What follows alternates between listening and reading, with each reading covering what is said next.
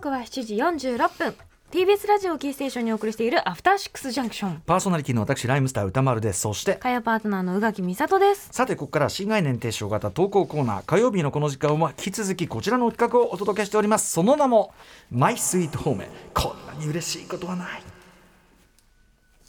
まあ褒めていこうよということですよね。そうです。まさにテッドラスト精神というかそう。ね声に出そう口に出うそう伝えていこう。ハッピーね。まあ、あの劇中、テトラス、ね、あの破天荒コーチが行く、はい。えー Apple TV プラスで見ます、非常に素晴らしいドラマでございます、うちをしてますが、でも結構、劇中ではネガティブなこといっぱい起こるんだけど、なんとかそれをね、そうなんか救いになるのがやっぱりさなんて言うんだろう。他者を肯定するみたいな。そうね。うんあのあとどんな人間にもいろんな面があってさとかさあの本当にあの素晴らしいドラマなので、うん。ぜひなかなかねテッドラストってこういろんなこう多面的なあのあれがあるから結局最終的にすごくほっこりするのみたいななんかすごくさ薄っぺらに聞こえないかなみたいなそう。進め方になっちゃうんだけど話の中は全然そういうことじゃないんで、うん。ぜひぜひテッドラスト見てくださいねというねお話でございます。テッドラスト精神でお送りするマイスイートホームそういうことです。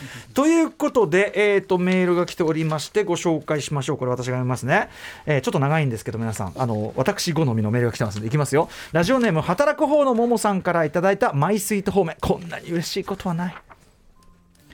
私は長年プラモ作りを趣味としているのですが自分の完成品への評価で心に残っている褒めがあります。褒め言葉があります。デザイナーの横山光さんが作り上げた SF 作品、まあ、シリーズである。えマシーネンクリーガーは昔から人気のあるプラモデルのシリーズですがこれはちょっと後ほど詳しく言います。この番組も前に1回ちらっと触れました。マシーネンクリーガー。この作品内にファイヤーボールというパワードスーツが出てきます、このデザイン最高ですねもう。いつ見ても最高。なんかまるっとしてる。えーまるっとしてる。雪だるまのような愛らしさとスポーツカーのような生めかしさを併せ持ったデザインでシリーズの顔ともいえる模型なのですが、えー初めてこのキットを手に取った時の自分の感想は横山さんのデザイン画より曲線の色気が足りない気がするでした、気になったら直すしかない。それ以来パテを盛り付けたり削ったりで理想の曲線を探し求め諦めて箱にしまってはまた出して作業してを何年にわたり繰り返してました。すごい、えーしばらく経って自分が、えー通っていた模型店でマシーネンクリーガーのコンテストまあそのねえっとプラモコンテストが行われることになり自分もこれを機にあのファイアボールを完成してしまおうと思い立ちました。部屋に転がっていた未完成のキットの形を整えあえて一番シンプルな塗装を施して完成。コンテストに出品しました。これあの写真を送っていただいてるこれですね。これなのかな？これこれこれじゃんこれじゃん。あ嘘です嘘です。参考でした。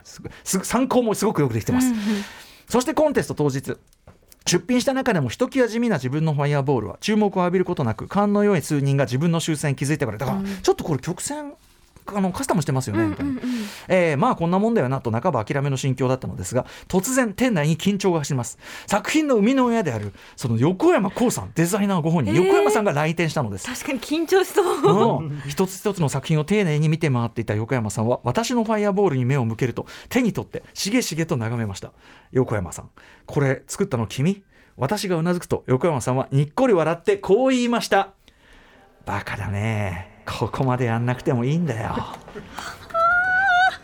この言葉で自分の今までの作業が全て報われたような気がしました。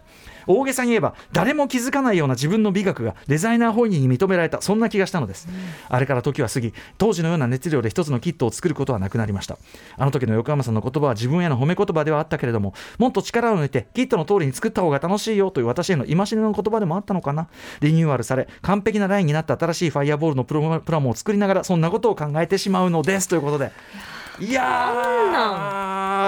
これ、えっと、改めてご説明いたしましょう。マシーネンクリーガー SF イラストレーターの横山光さんによるもともとはですね1982年です。月刊模型雑誌、ホビージャパン市場で連載開始されもともとは SF3D オリジナルという企画名でした。そして私それがあの最初にプラモキット化された時の,、うん。あの元のシリーズ組まずにまだうちにあります。へえそれすごい衝撃でした。架空戦記ものですね、架空未来戦記のフォトストーリー風に世界観とキャラクター、まあ、そのジオラマが組まれてて、えーストーリーが展開していくと。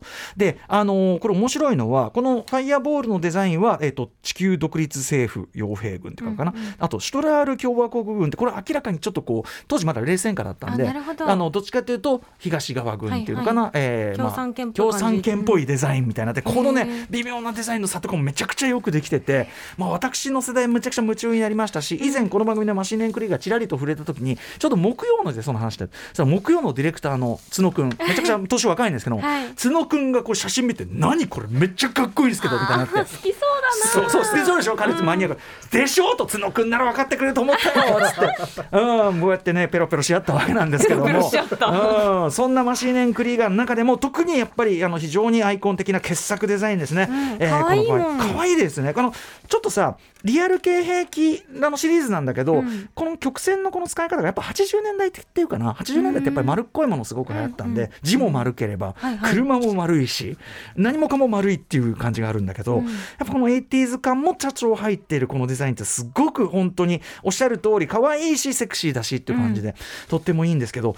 でこれですよね。横山さんご自身の褒めのさそのさあここ持ったんだねとかさ、うん。ここ曲線が違うねじゃなくて何も言わずにここまでやんなくていいんだよって、なんかもう横山さんがまずかっこいい。そうね、うん。そうね。え好きってなる？うん、褒め褒め褒めてんだけどちょっとさちょっとこうひねったね。バカこのバカだねよくないですか？なんでしょう？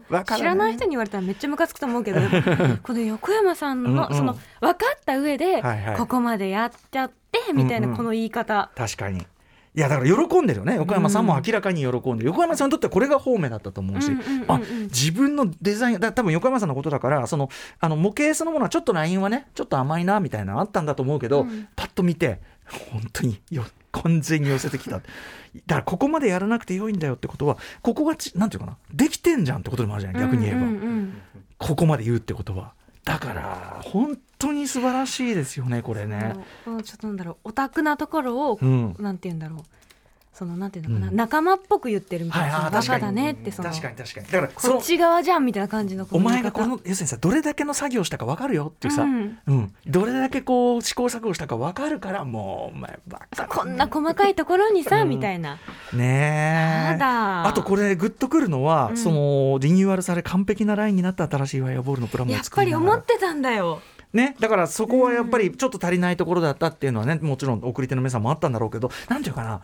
そこにすごくより良いキットになって時代は良くなったのかもしれないけど同時にちょっと寂しいっていうかさねそのさもう最初から出来上がっちゃってる。そう、うん。ガンプラなんかもそうなんですけど今もうガンプラもうフォルムから何から素組みしたって全然こういい感じになるあれなんだけど、前はその例えばザクの角肩の角度が気に入らないからっつって縦のまんまこうストンってしたくないからちょっとちょっとこうもっちゃなポポーズにしたいんで、うん。ここを斜めにみんな切って、うん。でここにあのプラ板貼ってあのなんていうの角度を変えるとかそういうことを、まあ、それこそホビージャパン誌上で、うん。そういう指南してあってどうやったらこんなかっこよく作れるのって言ったらあなるほどプロポーションから変えてくんだみたいな。うんうんうん。で働こうのももさんなんかもまさにそういうことをホビージャパン誌上で学びながらそういうテクニックを身につけたと思うんだけどなんかさプラもだからその出来合いなものをカチカチやるだけだったら別に完成品のフィギュア買ってきたって同じことになっちゃうわけで、だからなんかそうじゃない何かっていうのが完成度が上がることで一個失われるなんなんかこういいけど悲しいっていうか確かに。その感じがいいなっていう。うん、わわかりました。あのその